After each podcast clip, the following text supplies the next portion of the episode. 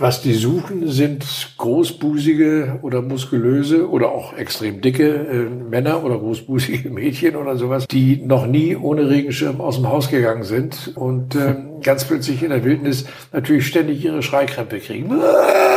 Fernsehrausch. Herzlich willkommen zu einer neuen Folge SR1 Fernsehrausch. Wir sind Daniel Franzen und Christoph Tautz, arbeiten beide fürs Radio, aber wir schauen eben auch gerne Fernsehen und wir sprechen gerne mit denen, die Fernsehen machen. Und da haben wir heute eine absolute Legende zu Gast. Ja, aber also Legende ist schon fast zu wenig gesagt. es ist ein Mann, der vom Anbeginn bei RTL mit dabei war, nämlich Björn Hergen Schimpf, bekannt unter Björn Hergen Schimpf oder auch natürlich unter seiner lustigen Handpuppe Karlchen, die in den Nachrichten tagesaktuelle Themen kommentiert hat auf sehr lustige Art und Weise. Eigentlich muss man sagen, Karlchen war der erste Star des deutschen Privatfernsehens. ja. ne? Also Björn Hergen Schimpf war damals tatsächlich, als RTL 84 gegründet wurde, in der Kernformation der Nachrichten mit Gerd Müller-Gerbes und mit Hans Meiser und direkt nach den Nachrichten hat er dann eben seine Handpuppe rausgeholt und hat dann als Kartchen alles kommentiert und auch deswegen macht diese Folge so viel Spaß. Er hat eine fantastisch geile Stimme. Man hört ihm einfach gerne zu und er hat halt auch wirklich viel zu erzählen. Absolut. Und wir haben eine ganze Menge auf uns genommen für dieses Interview, muss man ja auch mal sagen. Wir sind äh, nämlich über sechs Stunden gefahren zu Björn. Er wohnt mitten in der Lüneburger Heide, wunderschön gelegen, ein Riesenlandstück. Äh, also ganz toll, nur für die Anfahrt ähm, eher suboptimal. Äh, sechs Stunden die einfache Fahrt. Ja, übrigens. stimmt. Also Kann man nochmal dazu Hinfahrt. sagen. Wir mussten ja irgendwann nochmal nach Hause. Aber das Anwesen ist wirklich fantastisch. Ja. Wir saßen da in seinem, naja, Garten kann man ja nicht nee. sagen, direkt an der Elbe und ich habe mich ja schockverliebt in eine große alte Eiche, die dort steht. Wunder, wunderschön. Wobei ich sagen muss, ähm, auch andere haben sich schockverliebt in mich, denn wir waren keine zwei Sekunden auf diesem Grundstück noch vor oh, dem Handschlag. Du armer Kerl. Also, ne, wo Wasser ist, sind halt auch Stechmücken. Ich war sowas von verstochen danach. Wer so süßes Blut hat. Ja, Genau, daran lag's. Nee, es hat wirklich genervt. Ich hatte eine Menge Beulen nach diesem Termin. Also ich hatte auch ein paar Tage danach noch ein paar Erinnerungen ja, an ist den jetzt Björn. gut. Seine Frau, müssen wir noch kurz betonen, die hat extra Kekse für uns aufgetischt und ja. Tee gemacht, ähm, sind seit unfassbar vielen Jahren zusammen und ähm, wenn man die beide zusammen erlebt, weiß man auch warum. Die haben sich einfach gesucht und gefunden, beides ganz tolle Menschen. Also der Weg in die Lüneburger Heide hat sich definitiv gelohnt für uns. Trotz allem, was du auf dich nehmen musstest, Christoph. Ja. Lieber Björn, auch nochmal vielen Dank für die Pommes ja. danach. Für dich und deine Frau würden wir uns jederzeit wieder ins Auto setzen und auch sieben Stunden fahren. Viel Spaß mit Björn Hergenschiff.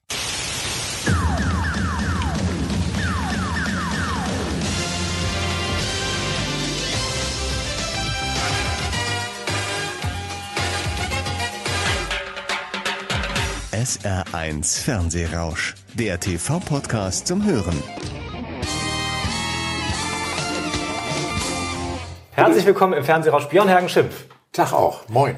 Wir wollen gleich mal klären, wie viel von diesem Namen eigentlich echt ist. Aber bevor wir damit äh, starten, fangen wir erstmal an mit unseren fünf schnellen Fragen. Okay. Wir können das direkt klären. Die Schnellfragerunde. Echter vollständiger Name.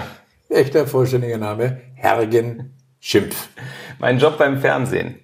Hat einen riesen Spaß gemacht und ich betrachte mich als Fernseharbeiter. Das schalte ich ein. Informationssendungen und äh, Dokumentation. Und das schalte ich ab. Ja, äh, wie, wie heißen die ganzen Mistdinger? Prominente auf einer einsamen Insel oder oder ich weiß nicht, wie die im Einzelnen heißen, oder wenn gepierste Mütter von ihren äh, äh, Tattoo behafteten dicken Kindern nachmittags verprügelt werden und solche Sendungen, die kann ich nicht ab. Mein aktueller Kontostand. Ist okay. SR1 Fernsehrausch. Der TV-Podcast zum Hören. Wo der Björn herkommt, das wollen wir gleich klären. Aber wir haben uns überlegt, wir wollen heute gerne mit was Schönem anfangen. Und vielleicht sogar mit dem Schönsten überhaupt. Wir haben deine Frau gerade schon kennengelernt. Ja. Ihr seid seit 55 Jahren verheiratet. Jo. Wie funktioniert denn sowas? Ich glaube, das ist dann ein Riesenzufall, nicht? Eins zu 100.000, dass man sowas trifft wir kennen uns aus der Schule und kurz danach hat's geschnackelt. In der Schule natürlich nicht, weil äh, da hatte sie einen Freund. Und mhm. äh, da hieß das dann früher komischerweise Finger weg, weil die hat ja schon einen Freund. Nicht? Und jetzt nicht baggern und machen und tun und so weiter. Nee. Und es ging gut los und äh, ja, und wir waren noch ganz schnell äh, nach einem Telefonat äh, oder während eines Telefonats erklärte sie mir, dass wir bald zu dritt sind. Wobei ich natürlich ein bisschen nachdenken musste, aber dann kam ich auf die Idee, ach was, denn doch. Und dann haben wir geheiratet. Ich war damals bei der Bundeswehr acht Jahre und da verdienst du natürlich kein Geld. Und äh, ja, dann habe ich mich weiter verpflichtet, eben auf die acht, von zwei auf acht, einfach, äh, weil ich dann ein Anrecht hatte auf eine sogenannte, ich glaube, das hieß Bundesbedienstetenwohnung. Mhm. Du musst irgendwo wohnen. Ich war 21. Wir haben, ich bin am 4. Dezember 64, 21 geworden. Mhm. Und äh, am 10. Dezember haben wir geheiratet. Mhm. Sie war noch 20 und brauchte noch die Unterschrift des Vaters. Ah, musst dir vorstellen. Ja, so lief das damals. Aber jetzt haben wir euch beide ja auch gerade schon erlebt, so ein mhm. bisschen. Und ihr seid ja total harmonisch seit 55 Jahren offenbar. Zumindest wirkt es jetzt gerade so. Also wenn das nicht nach 55 Jahren nicht so eingeschliffen ist, dass es harmonisch wirkt, dann haben wir irgendwas falsch gemacht. Dann hätten wir irgendwas falsch gemacht. Nein, nein, es läuft gut, ist prima und äh, fühle mich sauwohl und äh, sie behauptet, sie will sich auch sauwohl fühlen. ja. Wenn man schon so lange zusammen ist und ähm, sagen wir mal jetzt die 50 Jahre überschritten hat, mhm. ähm, Gibt dann auch manchmal so einen Gedanken, dass man eventuell irgendwann nicht mehr zu zweit sein könnte? Oder ist das was, was man oder was ihr komplett ausblendet, dass es irgendwann diesen Tag geben könnte? Ja, komplett ausblenden nicht. Wir, manchmal witzeln wir da drüber rum, nicht? nach dem Motto, wenn einer von uns geht, dann muss der andere hier wahrscheinlich die Hütte und das Anwesen bekommen, weil alleine ist es nicht zu schaffen. Nicht? Und äh, nur von der Rente und äh, ein bisschen schwierig. Also ja, aber wir haben jetzt nicht äh, ernsthafte Gespräche darüber geführt, was möchtest du denn erleben bei deiner Beerdigung oder was weiß ich. Nee, also beide haben den Wunsch ab ins Wasser ab in die Elbe. Was nicht erlaubt ist, dann machen wir eben Nordseeküste. Und das dauert ja hoffentlich noch ganz, ganz, ganz, ganz, ganz, ganz lange. Wäre schön, ja, wäre schön. Und bis dahin habt ihr ganz viel Zeit, schöne Zeit hier auf diesem fantastischen Anwesen im Wendland. Ja. Es ist ein bisschen ab vom Schuss, ne? Also wir haben jetzt schon noch ein bisschen länger gebraucht. Ja, und allein 120 Kilometer Bundesstraße gefahren. ja, Vorher von, ganz viel Autobahn. Von Hannover. Da gibt es eine große Stadt, die ist 20 Kilometer näher. Hamburg. Ja. Aber ja. für uns die große böse Stadt. Nein, Hamburg ist toll, ist geil, aber wir kommen aus der Region, wir sind in Hamburg aufgewachsen, haben da gewohnt, gelebt, alles prima. Aber hier, das ist ein anderes, anderes Leben, ein anderes Lebensgefühl. Und ganz ehrlich, wenn irgendwas ist, kann ich ja da hinfahren und das machen. Ja. Als Freiberufler. Das ist ja auch schön, wenn man so eine schöne Basis hat wie hier. Also nur damit man sich mal vorstellen kann für diejenigen, die jetzt uns nur zuhören. Hm? Wir sitzen gerade in eurem Haus und schauen nicht nur auf diesen riesengroßen Garten, sondern dahinter auch direkt auf die Elbe. Mhm. Und hier um die Ecke ist eine riesengroße, schöne Eiche, ist es, ne? Ist eine Eiche, ja. Ein kleiner Pool. Und das sieht auch, dadurch, dass es so groß ist, danach aus, dass ihr auch tagsüber so ein bisschen was zu tun habt hier, oder? Ja, weiß Gott, weiß Gott, weiß Gott. Bevor ihr heute Morgen kamt, habe ich äh, noch ein bisschen Holz zur Seite geschafft, damit mhm. äh, man einen guten Eindruck macht. Und äh, was haben wir noch gemacht? Und äh, hier ist ein bisschen, äh, ein bisschen Laub weg. Die eine Eiche, die hier vorne direkt steht, die schmeißt schon Blätter ab. Das sieht doof aus. Ansonsten bin ich nicht pingelig. Das ist ja kein Schrebergarten, das sind drei Hektar. Aber sieht alles sehr, sehr schön aus. Ja. ja. Und sehr gepflegt. Ja, und die Elbe fließt von rechts nach links vorbei und äh, hat immer Wasser. Ist auch einfach schön hier zu sitzen und zu sehen, wie die Enten da unten rumtoben und so weiter. Ich bin jetzt kein Naturfreak im Sinne von, ich kann mich da äh, hinsetzen und äh, da komme ich zu mir selber. Da weiß ich immer ich bin immer bei mir selber. Oder ich kann in mich gehen. Also wenn ich in mich gehe, falle ich ins Leere. Nicht? Da ist gar nichts. Also wie gesagt, aber da sitzen und irgendwelchen Tieren zuzugucken, ja, schön. Rund 60 Kilometer von hier bist du geboren, in Winsen an der Luhe. Ja. Äh, ist noch Niedersachsen kurz vor Hamburg. Ja. Äh, während äh, im Zweiten Weltkrieg, 43 war das. Ja. Welche Erinnerungen hast du noch an die Kindheit? Das, da gibt's eine Erzählung. Hm. Dezember 43 geboren und Anfang 44, Mitte 44 sollte ich äh, getauft werden. Mein Vater hatte Fronturlaub, meine Mutter und dann die ganze Verwandtschaft und so und dann in die Kirche und wir waren in der Kirche wohl gerade drin. Ich war natürlich auch dabei. Und äh, da gingen dann äh, die Sirenen los. Angriff auf Hamburg. Wahrscheinlich. Also irgendwie die ganze Umgebung ebenfalls auch. Und man ging runter in die, heißt das Krypta, ich weiß nicht, also den Keller der Kirche. Da lag auch der Messwein. Und bis zur Entwarnung für unsere Region, äh, so nach zwei Stunden, also das ist nur, also was ich jetzt erzähle, was ich gehört habe, ja. ich kann mich nicht erinnern. Die haben unten eine Flasche nach der anderen aufgemacht und sind dann nach Hause gewankt und ich wurde zwei Tage später getauft. Hey, hat funktioniert.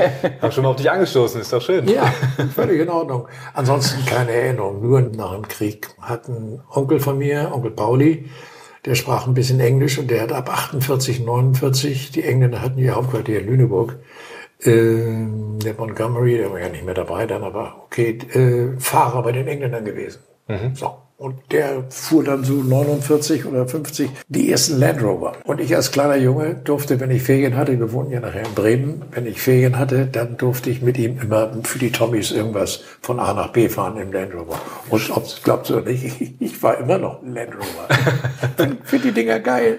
Böser SUV. Oh Gott, oh Gott. Du bist ja tatsächlich genau die Generation, bei der man immer von dem großen Schweigen spricht, ne?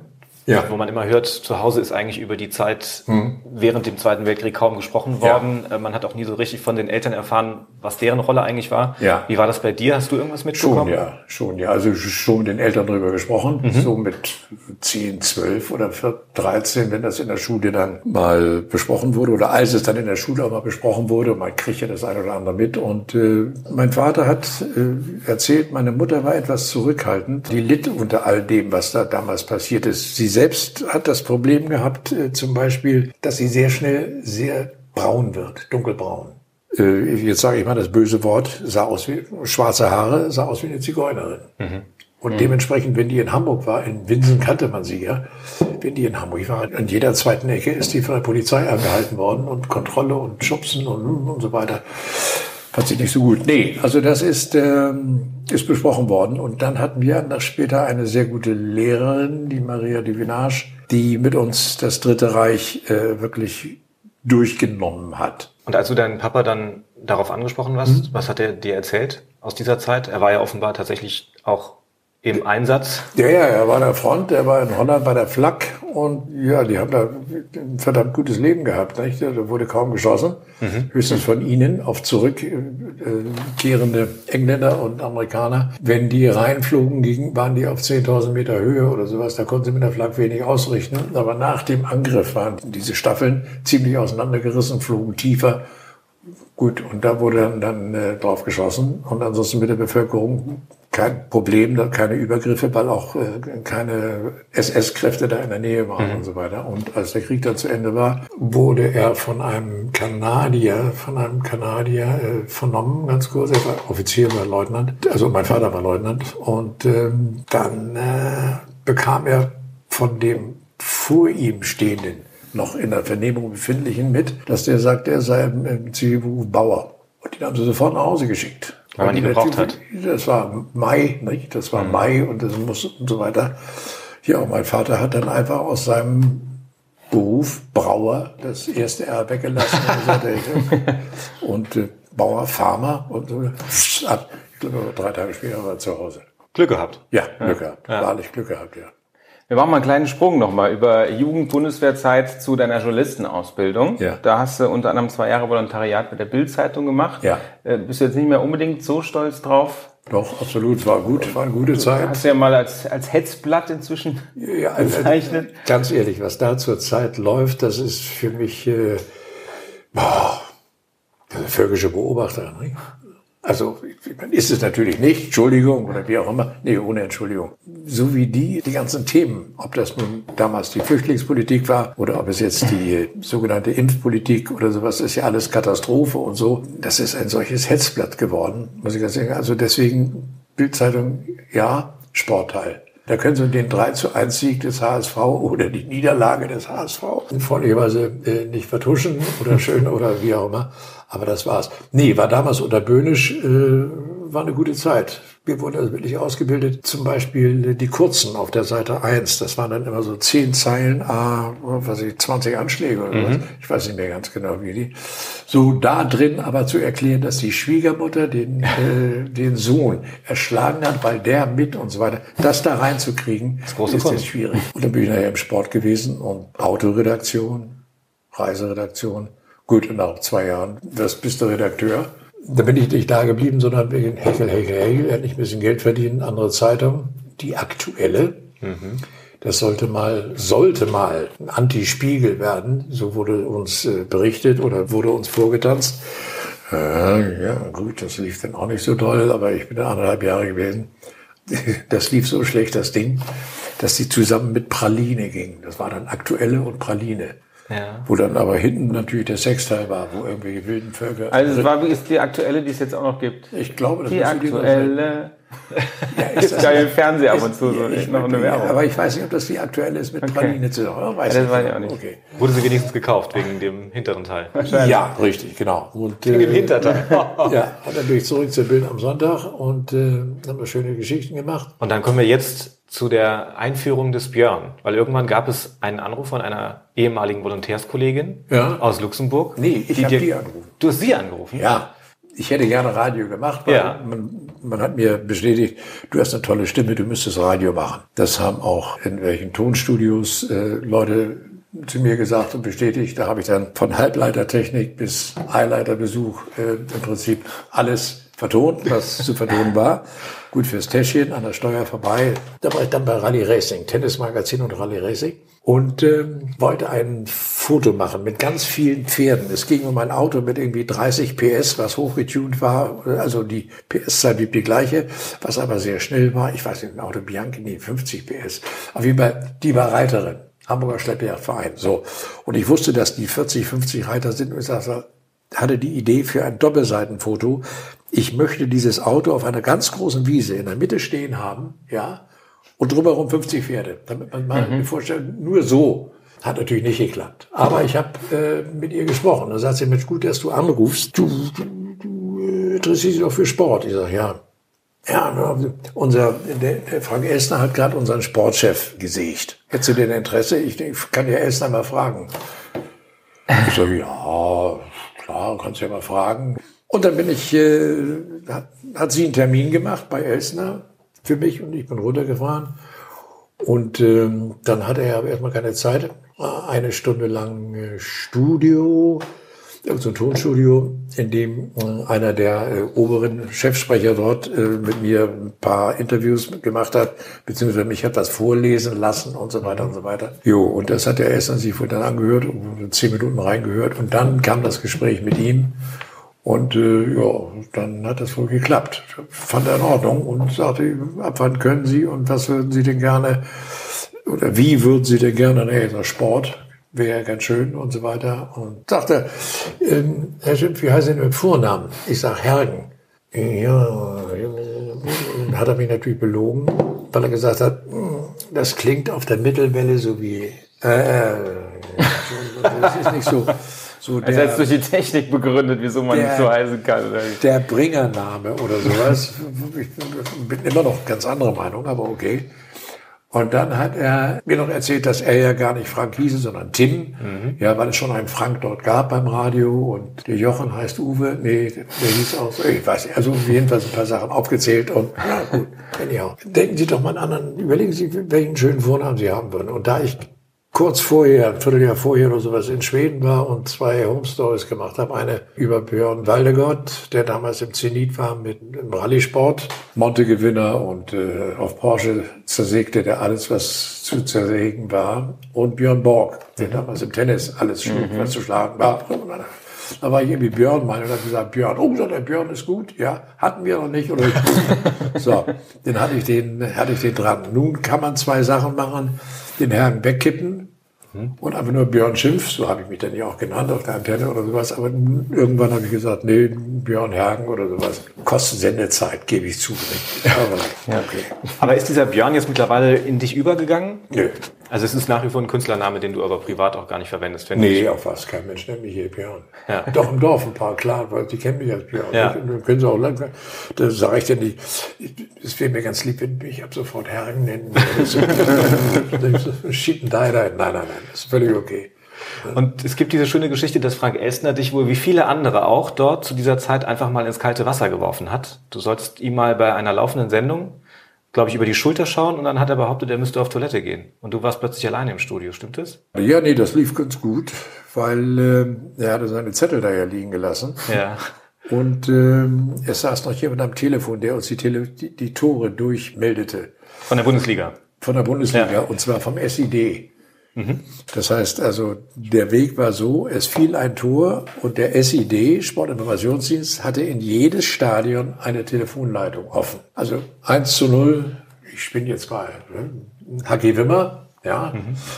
1 zu 0 Haki Wimmer. Dann äh, lief ein Reporter hin und nahm das Telefon und da saß irgendein Student beim SID mit so einem Ohr und horchte und dann 1 zu 0 Haki Wimmer. So, dann, dann legte der 1 zu 0 Haki Wimmer, alles klar. 1 zu 0 Haki Wimmer, dann gingen die an den Ticker und machten das und er nahm das Telefon des Luxemburger und gab uns durch 1 zu 0 Haki Wimmer. Mhm. Gut, und dann, das wurde dann entgegengenommen im Studio und dann ähm, äh, hatten wir das, also ich schätze mal so nach zwei Minuten oder sowas. Ja. auch noch was. Also da, es kam kein Tor. Ich habe dann nur noch einfach mal den Spielstand, den hat er aufgeschrieben. Ja, nochmal durchgesagt. Hier und da und dort stand. Oder sowas. Ja. Aber er war nicht auf dem Klo, sondern stand hinter der Scheibe und wollte mal schauen, wie du nee, dich so machst. er stand nicht hinter der Scheibe, das hätte ich ja gesehen, sondern er stand, ja, er stand im äh, Technikerraum, ja. aber im toten Winkel, das konnte ich nicht sehen. Ah, okay. Offensichtlich hast du ihn überzeugt.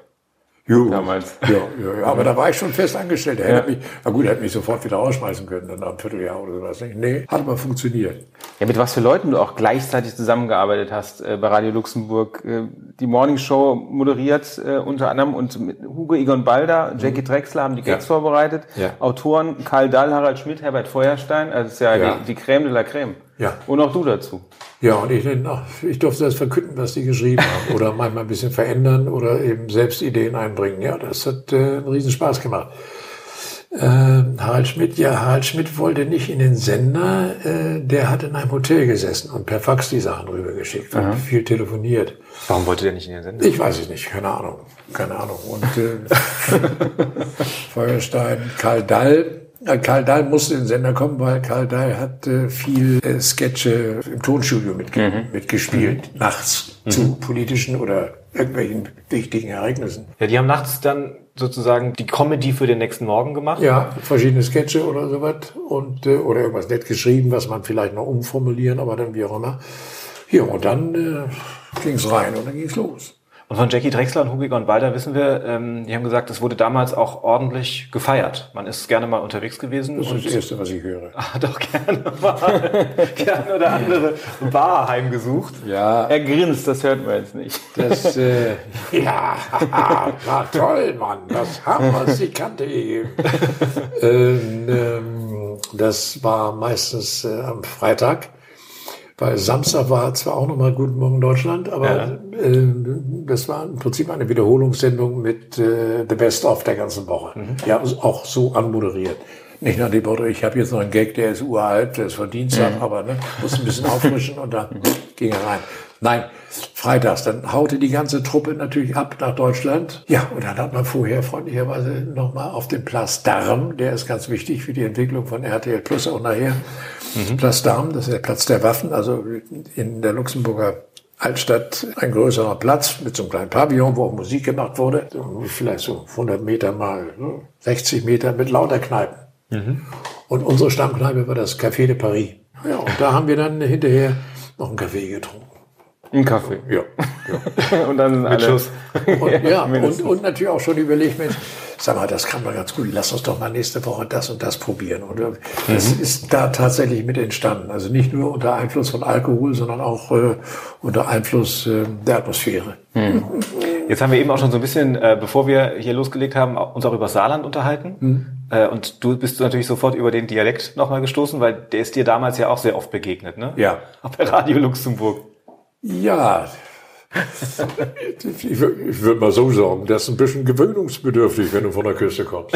Ja, wie sprechen die denn? Ne? Ja, gut. Ja, nee, aber also nicht drüber lustig machen, weil äh, andere Leute machen sich über die Sachsen lustig. Das ist äh, noch gewöhnungsbedürftiger, finde ich. Ja. Die Sprache des Saarländers ist schon äh, anerkannt, hat eine eigene Grammatik und äh, Entschuldigung. Und dann ging es 1984 los beim RTL. Ja, das ist. Äh, Helmut Thoma wollte Fernsehen machen und du warst Mann der ersten Stunde. Ja, ja, das ging 83 los. Da hieß es plötzlich, ähm, wir wollen Fernsehen machen. Mhm. Bitte? Wir wollen Fernsehen machen. Eine Stunde. Oh. Gut, dann hat Thoma äh, ein paar Leute zusammengesucht, von denen er meinte, die seien kreativ genug. Ich will, jetzt keine Lobhudelei, aber da war ich dann auch dabei und dann haben wir dann zusammengesessen und überlegt, ach ja, Fernsehen, was muss da rein? Oh, eine Stunde ist toll. Also, also eine Stunde pro Tag sollte es eine sein. Eine Stunde ne? pro Tag, ne? Oder sowas. Was soll da rein? Ja, da muss also da muss natürlich Sport rein. Und ganz weit vorne wegen Willi Knupp, der gute Kontakte hatte und ich auch, weil ich selbst auch mal Rallyes gefahren bin. Also Motorsport muss rein und Mode muss rein und Musik muss rein und Nachrichten muss rein und Kochrezepte müssen rein. Oh, gibt's noch ein paar Themen? Die waren, waren auch mit drin. Bis wir merkten, das ist scheiße. das ist eine lange Stunde. Das geht so nicht. Und dann, wenn mich nicht alles täuscht, kam dieser furchtbare Unfall, wo ein belgischer Phantompilot oder war es ein Eurofighter, gab sie damals schon, Tornado, keine Ahnung, den Sendeturm absichte. Und äh, ich glaube, die NATO hat dann äh, einen neuen Sendekopf spendiert, freundlicherweise. Und aus politischen Gründen auch wahrscheinlich, nicht nur deswegen, aber da wurde die Reichweite des Senders, die zu erwartende Reichweite, wir waren ja gar nicht drauf, sehr viel größer. Und aus politischen Gründen und so weiter haben dann, wurde dann irgendwie von oben gesagt, Vollprogramm, mhm. sozusagen. Fängt dann nachmittags um vier an und bis abends um elf, halb zwölf oder so weiter. Ja, und da haben wir uns dann drauf gestürzt. Wer macht was? Ne? Die Mitentscheidung von Thomas oben und so weiter. Ich fing im ersten Jahr an mit Sport. War natürlich ein Hungerleiderprogramm, weil wir hatten ja keine Filme. Ja. Wir hatten keine Filme. Ja, und wenn Filme das überspielen, über eine Leitung von Bonn, Köln, Hamburg, wenn man das groß, München oder sowas, ist viel zu teuer. Okay. Also hatten wir, ich glaube, mit dem Kicker habe ich versucht, äh, ja, haben wir die gemacht, dass wir Fußballbilder bekommen, so Panini ähnlich oder sowas. Mhm. Damit du ein paar Bilder hast, ja, ja. keine bewegten. Ja gut, und dann äh, ging das los. Ich saß dann da mit am Tisch. In der Mitte saß Hans Meiser, außen saß äh, Gerd Müller-Gerbes für Außenpolitik mhm. und äh, ich saß auf der anderen Seite. Und ähm, danach habe ich dann schnell das Karlchen gemacht. Sieben vor sieben hieß diese Nachricht. Sieben vor sieben, ja. Und ja. das muss doch eine unfassbare Aufbruchstimmung gewesen sein, oder? Ach, das war toll. Das war so toll, weil wir haben ja teilweise wirklich 16, 18 Stunden am Tag gearbeitet. Ja. Ich habe zu Anfang auch noch Radio gemacht, also morgens um sechs im Radio und dann mittags rüber, man müsste, man sollte, man könnte, wollen wir nicht hier, wollen wir nicht da. Das, also es gibt natürlich eine Sendestruktur, die wurde eingehalten, aber was ja. kann man zwischendurch machen? Dann habe ich da Karlchen teilweise gemacht, äh, nachmittags schon mal als Aufzeichnung, aber meistens war 99 Prozent waren live. Und dann lief das los und alle haben durchgeärgert. Es hat keiner gemeckert von wegen, äh, oh Mann, ich bin jetzt schon seit äh, heute Morgen hier. Ich will nach Hause, ich kann nicht mehr, nee, gab's nicht. Ja, es war ja auch Learning by Doing. Es wusste ja niemand ja, so richtig ja, genau, was ja. er da eigentlich macht und ihr konntet euch richtig austoben. Ja, wir konnten uns austoben unter einer, äh, wie soll ich sagen, unter einer zarten, äh, pflegenden, führenden Hand unserer Luxemburger Kollegen, die dann irgendwann gesagt haben, jo, das geht nicht. Nicht, das lass mal, lass, mach das lieber so und so weiter. Mhm. Also ohne die wäre das völlig daneben gewesen. Also unter der Anleitung der Luxemburger haben wir das dann auch hingekriegt. Aber da ist ja bestimmt auch jede Menge schiefgegangen am Anfang. Gerade wenn man nicht genau weiß, was man da eigentlich so tut. Ja, das haben wir schon gemacht. Wir waren ja alles äh, Radioleute. Ja. Wir waren also durchaus fähig, äh, ohne Teleprompter zu reden. Äh, zu reden. Ja. Ich habe ja die Nachrichten gemacht als mhm. äh, Sportmann. Und danach kam Wetterbericht und dann kam ich. Ja. Und ich hatte also die Zeit, während des Wetterberichtes aufzustehen, hinter meine Bude zu klettern, die Puppe überzuziehen und zu warten, bis mhm. ich dran war. Aber das waren ja maximal zwei Minuten. Ja, maximal zwei Minuten.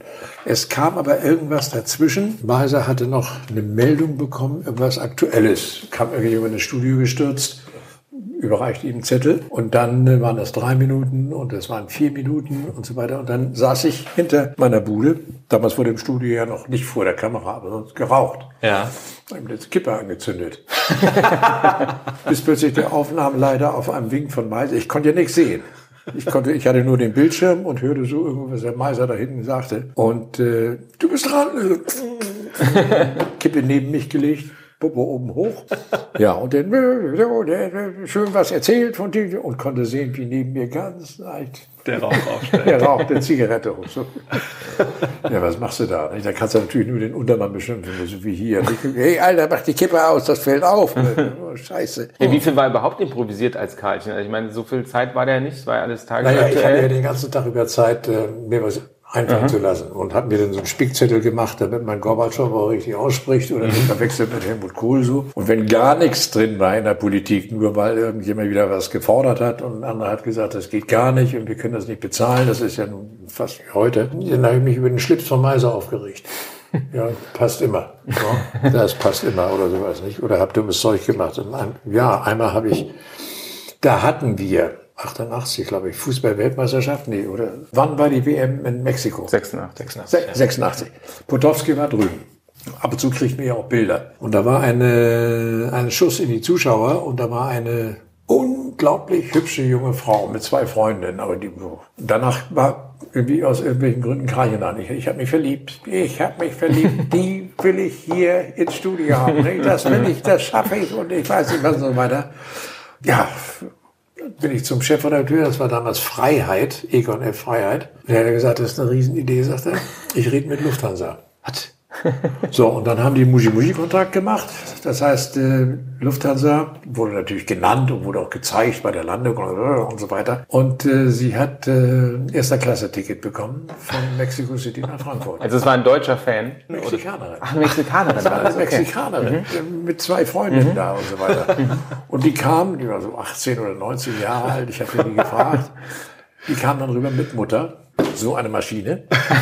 Aber toll, sehr freundlich. Ja, und dann hat Lufthansa das alles bezahlt und wurde auch häufiger genannt und auch mal gezeigt. Und dann, äh, ja, so geht das. Ja, aber ich muss mir jetzt gerade vorstellen, da wird eine 18-Jährige dann in Mexiko angesprochen, ob sie nach Deutschland fliegen möchte zu einem Fernsehsender. Da wird erste Klasse mit der Lufthansa rübergeflogen und dann steht so eine Handpuppe vor ihr.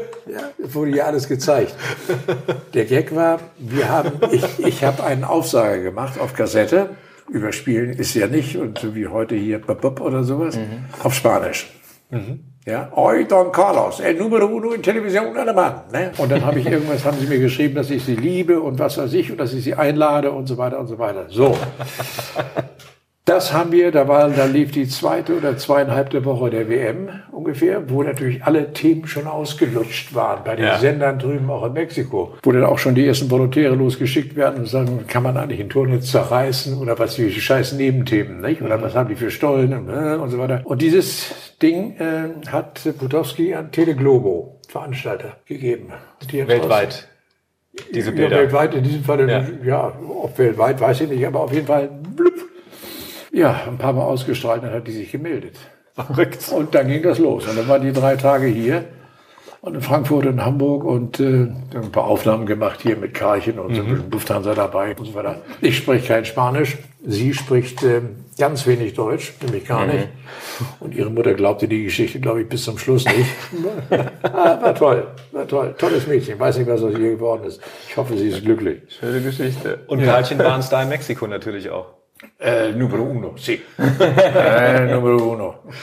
Das war 86, 88 ist RTL dann umgezogen von Luxemburg nach Köln. Ja. Ihr seid mitgezogen und ähm, kurz danach hast du die Sendung übernommen, die, glaube ich, wenn man neben Was bin ich und Karlchen mhm. nach dir fragt, sofort genannt wird, nämlich ein Tag wie kein anderer. Eine tolle Reisesendung, in ja. der es immer um ein Land oder eine Stadt oder eine ja. Region ging, die ihr vorgestellt habt. Ähm, und bevor du die Sendung übernommen hast, haben die ja noch andere Leute moderiert. Mhm.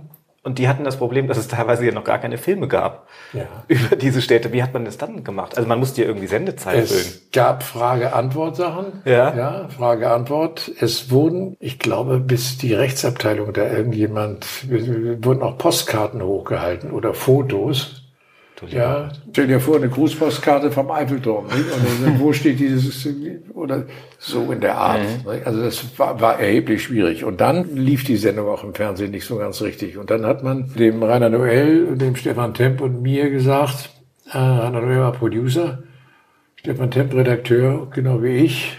Jungs, macht mal ein anderes Konzept draus. Mhm. Versucht das mal irgendwie und so weiter. Und dann haben wir drei uns hingesetzt und haben diese verschiedenen Frageformen die wir dann letztendlich hatten mit Lügengeschichten und äh, auf der Weltkarte mit einem Punkt suchen, wo müssen wir überhaupt hinfliegen, bis die Karte zu Ende kam und äh, da stand dann schon Maßstab eins zu einer Million oder so. huh, schnell wieder zurück in den Atlantik. Und, ja, ja, ja. Das haben dann die Susanne und ich im Wechsel moderiert. Susanne Kronzucker. Susanne Kronzucker, ja. ja. Ich ein bisschen mehr, sie hat mehr Reportagen draußen gemacht. Und ich habe meistens moderiert und leider viel zu wenig Reportagen draußen gemacht. Top, toll. ja, wäre mal ja, schön, gut, schon schön rund gekommen. Ja. Als Reporter auf jeden Fall. Wahrlich, wahrlich, wahrlich. Irgendwann tolle Sachen dabei. Route 60, 60, man, wann macht man die? Für jemanden, der alles zahlt. Das stimmt. Und dann kam der Wechsel von RTL zu den Öffentlich-Rechtlichen, 93. Ja. Äh, da hast du den Samstagabendplatz von Rudi Carell angeboten bekommen. Ja. Und der hat mit dir das Gespräch gesucht. Ja. weil er irgendwelche Leichen im Keller hatte? Also es kommt einem so vor, weil er... er Nein. Was, Nein. was war der Hintergedanke, wieso er unbedingt nachher- mit dir im Reinen sein wollte? Äh, er wollte mit mir im Rein sein. Er wollte im Prinzip nicht, dass wir oder dass wir uns äh, gegenseitig in, auf die Füße treten. Aber wie kam er darauf, dass du ihm auf die Füße treten Weil willst? er, weil er, er war Karchen-Fan und wusste, dass ich da manchmal äh, denn doch schon mal ganz schön Sprüche loslasse und so weiter. Und auch mal äh, austeilen kannst als bitte? Und auch mal austeilen und kannst. austeilen als kann als Karlchen und so weiter. Und er hat wohl das Gefühl gehabt, wenn ich als Schimpf bin ich nicht anders als als Karlchen oder sowas. Also auf jeden Fall. Nee, wir haben zusammen ein Bierchen getrunken auf seinem Hotelzimmer. Da hatte er so einen Kübel mit Eis.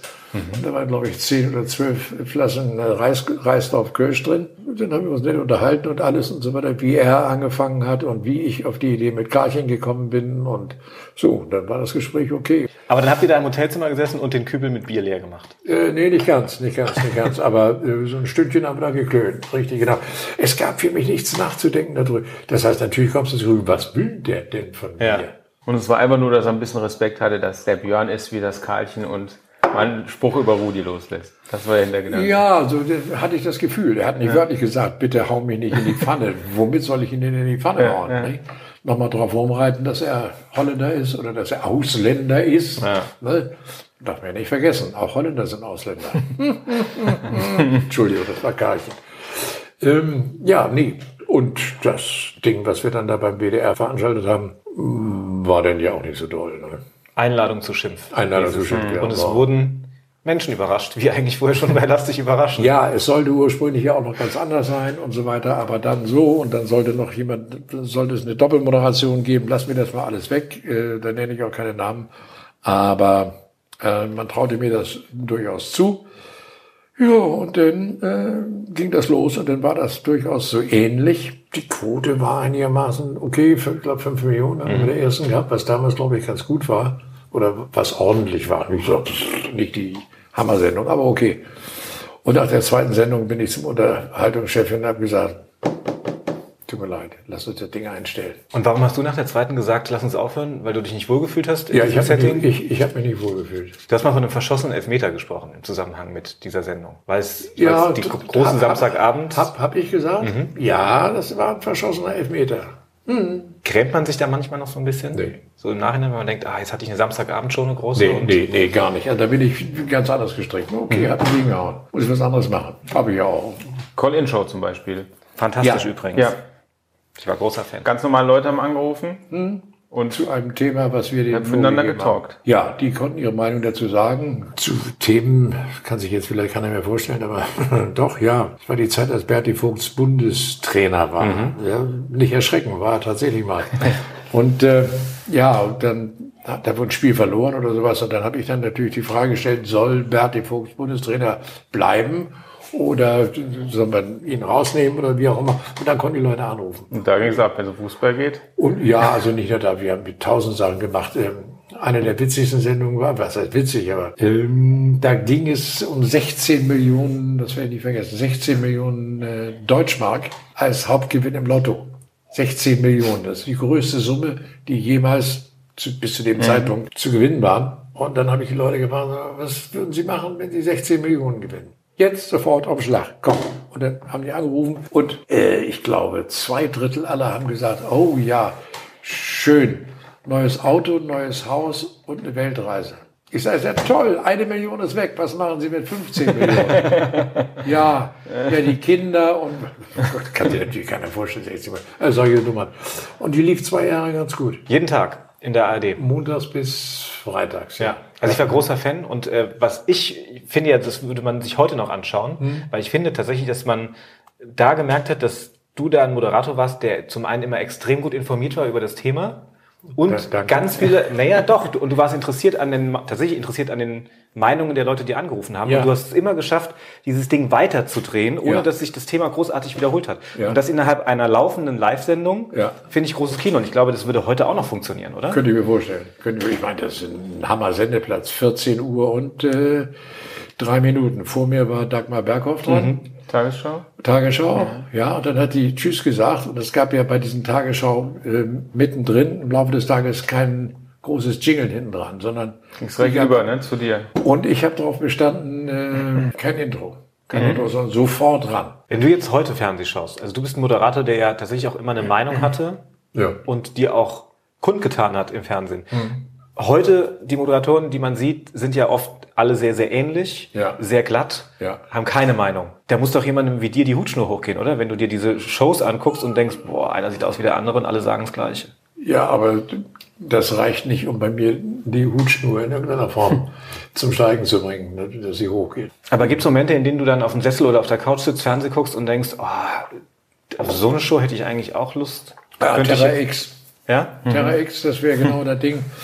Wie heißt der, Steffen? Ist egal. Sorry, falls du das äh, hören solltest, äh, lieber Kollege.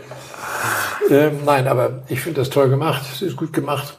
Und ähm, werden Sachen einfach auch sauber erklärt, sehr gut bebildert. Dirk Steffen, ich Dirk gerade mal nachgeschaut, dass wir das noch erklärt haben. Dirk Steffen. Hätten wir doch eh die ganze Zeit überlegt. Die Granate. Dirk ja. Steffen. Ja, so eine Sendung hätte mir gefallen, ja. Äh, Im Dschungelcamp warst du. Darüber ja. wollen wir noch gerne sprechen. Ja. Es war die dritte Staffel. Das kann sein, ich weiß es glaube ich, mit ähm, damals noch sehr prominenten Namen. Also ja. es war Bata Illich. Bata Illich, dann ähm, Ross Anthony hat gewonnen. Ross Anthony hat gewonnen. Dann Eike Immel. Ja, war lustig. Bis auf die kaputte Rippe ja. war es okay. Weswegen du die Zuschauer irgendwann gebeten hast, nicht mehr für dich anzurufen. Ja, damit ich dann nicht rumschreiben ja, hol mich hier raus. Und äh, hat auch funktioniert dann. Wenn du die Show heute guckst, ähm, hat sich die verändert oder ja, ist es im Grunde das Gleiche geblieben? Es ist mir zu viel Psycho inzwischen, weil mhm danach sucht natürlich die, die, die Redaktion. Es ist ja nicht nur Mickey Beisenherz, der da beißt oder sowas. Ich finde ihn übrigens toll, aber was die suchen, sind großbusige oder muskulöse oder auch extrem dicke äh, Männer oder großbusige Mädchen oder sowas, die noch nie ohne Regenschirm aus dem Haus gegangen sind äh, und äh, ganz plötzlich in der Wildnis natürlich ständig ihre Schreikrämpfe kriegen. Nur weil da eine Spinne oder eine Maus oder und Huch und äh, ja, dieses ganze Psychozeus, das wird mir dann irgendwann too much. Dazu, ja. das muss ja nicht sein. Also würdest du so ein Format nicht nochmal machen jetzt? Nö, muss ja nicht. Ich habe es einmal gemacht. Ich bin ein alter RTLer, mhm. ja, da macht man schon mal gerne mit. Mal gefragt wird, außerdem sieben Jahre Bundeswehr, sieben Jahre lang Zelten, bei 20 Grad minus oder was weiß ich, bei Regen und Matsch und so weiter. Das hat mich nichts gestört. Ich habe meinen Kram da gegessen und gemacht und getan und so ja. weiter. Bis auf den Knacks daher und dann bin ich raus. Setz mal auf eine Arschbacke ab. ja, im wahrsten Sinne des Wortes. Hast du dann auch nochmal bei Kabel 1 Was bin ich moderiert? Von 2000 bis ja. 2005. Ja, richtig, das war toll. Eine legendäre Panne hast du da hingelegt. Ja. Den Gast nämlich schon vorher verraten, der eigentlich erraten werden sollte. Ja, ja, ja, ja, ja, war toll. Und Günter Fitzmann, ne? Mhm, ja. Genau. Situation war so, Günter Fitzmann war leicht gehbehindert. Er konnte zwar nochmal gehen, aber er konnte keine Stufen hochgehen. Und hinter der Bühne war das ganz eng, drei Treppenstufen hoch, dann kam man oben raus, zwei oder drei Treppenstufen runter und dann schrieb man seinen Namen mhm. und dann war das Panel da und ich war da. So. Das Team saß mir gegenüber mit der Brille auf oder mit der Gesichtsmaske und äh, ja, hier kommt unser prominenter Ehrengast. Wie? Er kam nicht. Schaffte das da hinten nicht nochmal richtig. Abbruch, alles klar. Beifall, Beifall, Beifall. Regie sagt, mach's nochmal. Ja, klar. Hier kommt unser prominenter Ehrengast. Beifall, Beifall, Beifall, Beifall. Er kam nicht. ich glaube dreimal. Und beim vierten Mal habe ich gesagt, welcher Teufel mich geritten hat, weiß ich nicht. Und hier kommt Günther Pitzmann. Oh, er brüllte von da hinten schon los. Ich dachte, ja, oh, scheiße. Und dann sagte er ja auch noch, ich spiele euch auch einen Harald Junke, ja, oder sowas. Nee, du hatten ja keinen Gast. Gut, und dann haben wir den Trick wie folgt gemacht, den die Amerikaner auch schon mal gemacht hatten, aber bietet sich ja an. Ersatzstargast. Mhm. So, und das draußen im Studiogelände trifft ja immer ein. Da rennt irgendwie ein Hans Meiser rum oder, oder ein Peter Klöppel oder ich weiß nicht, ein George Clooney, keine Ahnung, wer da immer rumläuft. Ja, so, keiner. Dein Publikum wurde gebeten, rauszugehen, alles klar, eine halbe Stunde Pause, dann machen wir weiter. Dann habe ich gesagt, so, machen wir folgendes. Die sind ja geblendet. Hier, hier kommt unser prominenter Ehrengast, sage ich. Dann gehe ich dahin, mach meinen Diener. Dann bin ich der Ehrengast. Das kriegen die ja nicht mit. und da ich auch sowieso sprechen darf, der Ehrengast darf ja nicht mehr und so weiter und so weiter. Naja, und dann fingen die an zu raten. Also das Publikum hat sich, die wussten ja nun nichts. Ja. Und dann äh, habe ich von hier gesagt, hier kommt unser Pro schon im Stehen, aber damit die Stimme für die aus der gleichen Richtung kommt und nicht von da oben. Hier kommt unser prominenter Ehrengast und das Publikum raste. Also George Clooney für Arme.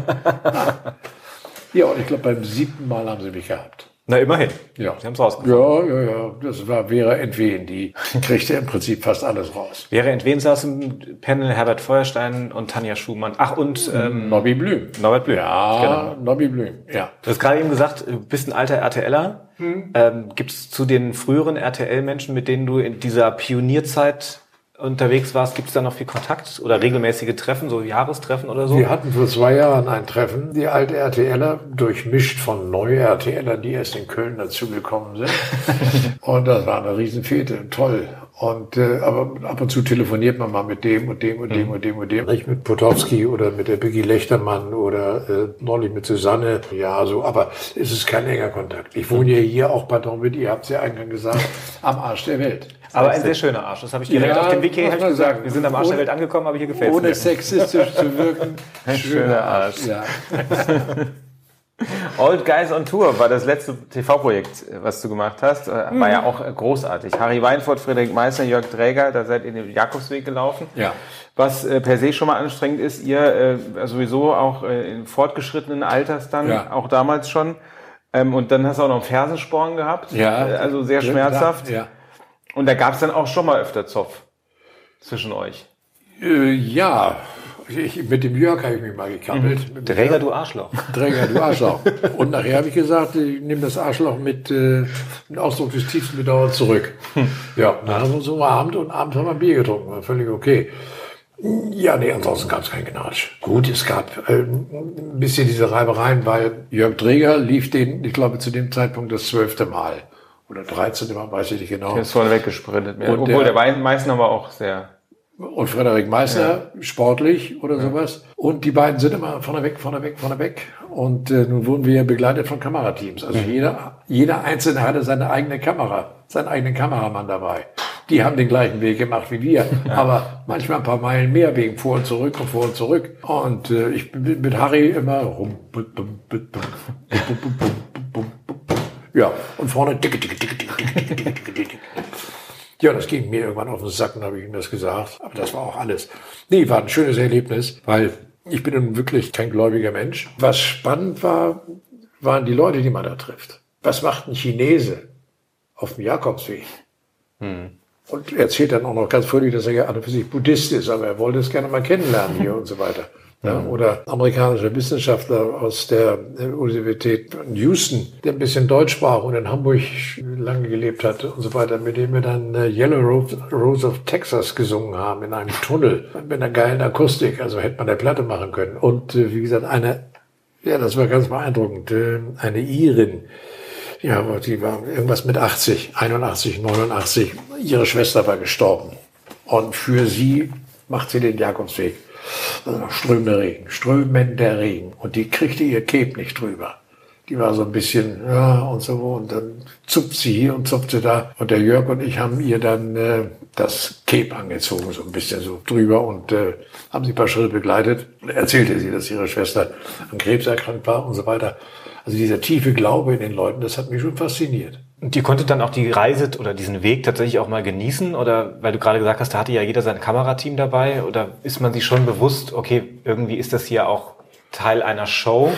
Und da ja, ja, überlege ich mir vielleicht auch genauer, was ich sage und äh, ja, schon. Ich meine, vor allen Dingen, wenn Karl Dahl als Reiseleiter auftauchte, um dann irgendwas zu erklären oder eine Frage zu stellen oder irgendwie Spöks machte und ja. so weiter.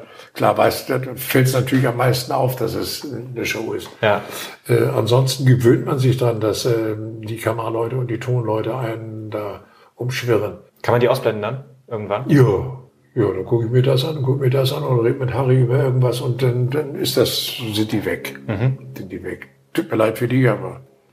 Nee. Zieht's dich nochmal ins Fernsehen? Würdest du nochmal sagen, ich würde jetzt nochmal irgendwas Wenn jetzt jemand mir ein Konzept nee, vorschlägt. Nee, kann ich mir nicht vorstellen. Die, offensichtlich ähm, mag man keine Grauzhausel. Ich habe auch kein Konzept, von dem ich sagen könnte, das ist es, das ist der Bringer. Damit komme ich ganz groß raus, Samstagabend, große Showtreppe. Nee, guck dir das an, Neil. Ich gucke da lieber auf die Elbe als in der Kamera. Kribbelt es gar nicht mehr so, nee. nochmal für die Kamera zu drehen und was nee, Eigenes. Nee, da kribbelt gar nichts. Stattdessen genießt du jetzt im Privaten auch mal im Mittelpunkt zu stehen, wenn du mit deinem Auto unterwegs bist. Weil du hast ja nicht nur einen Land Rover, was du eben erzählt hast, sondern du hast ja auch einen etwas älteren Wagen zugelegt und der, der sorgt ja auch für Beachtung, wenn du unterwegs bist, ne? Ja, der äh, MG, äh, MGA Baujahr 60, äh, extreme 70 PS. Mhm.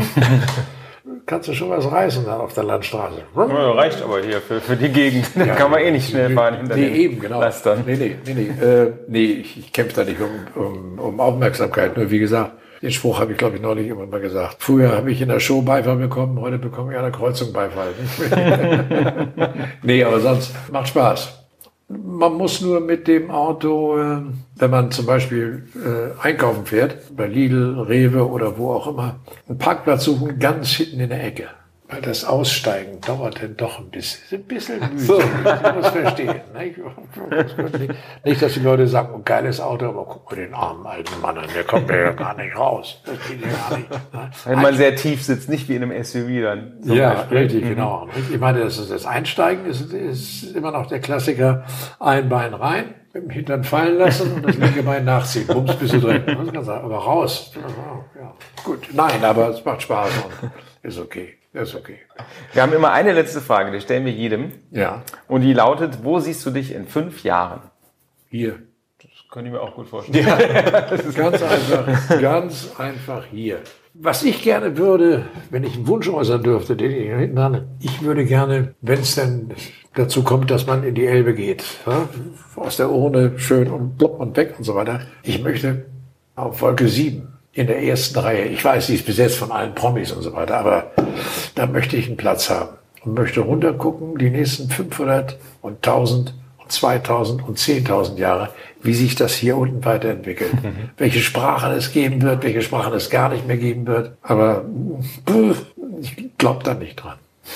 Vielleicht ist da so ein Pult nebendran und Karlchen kann es kommentieren. Ja.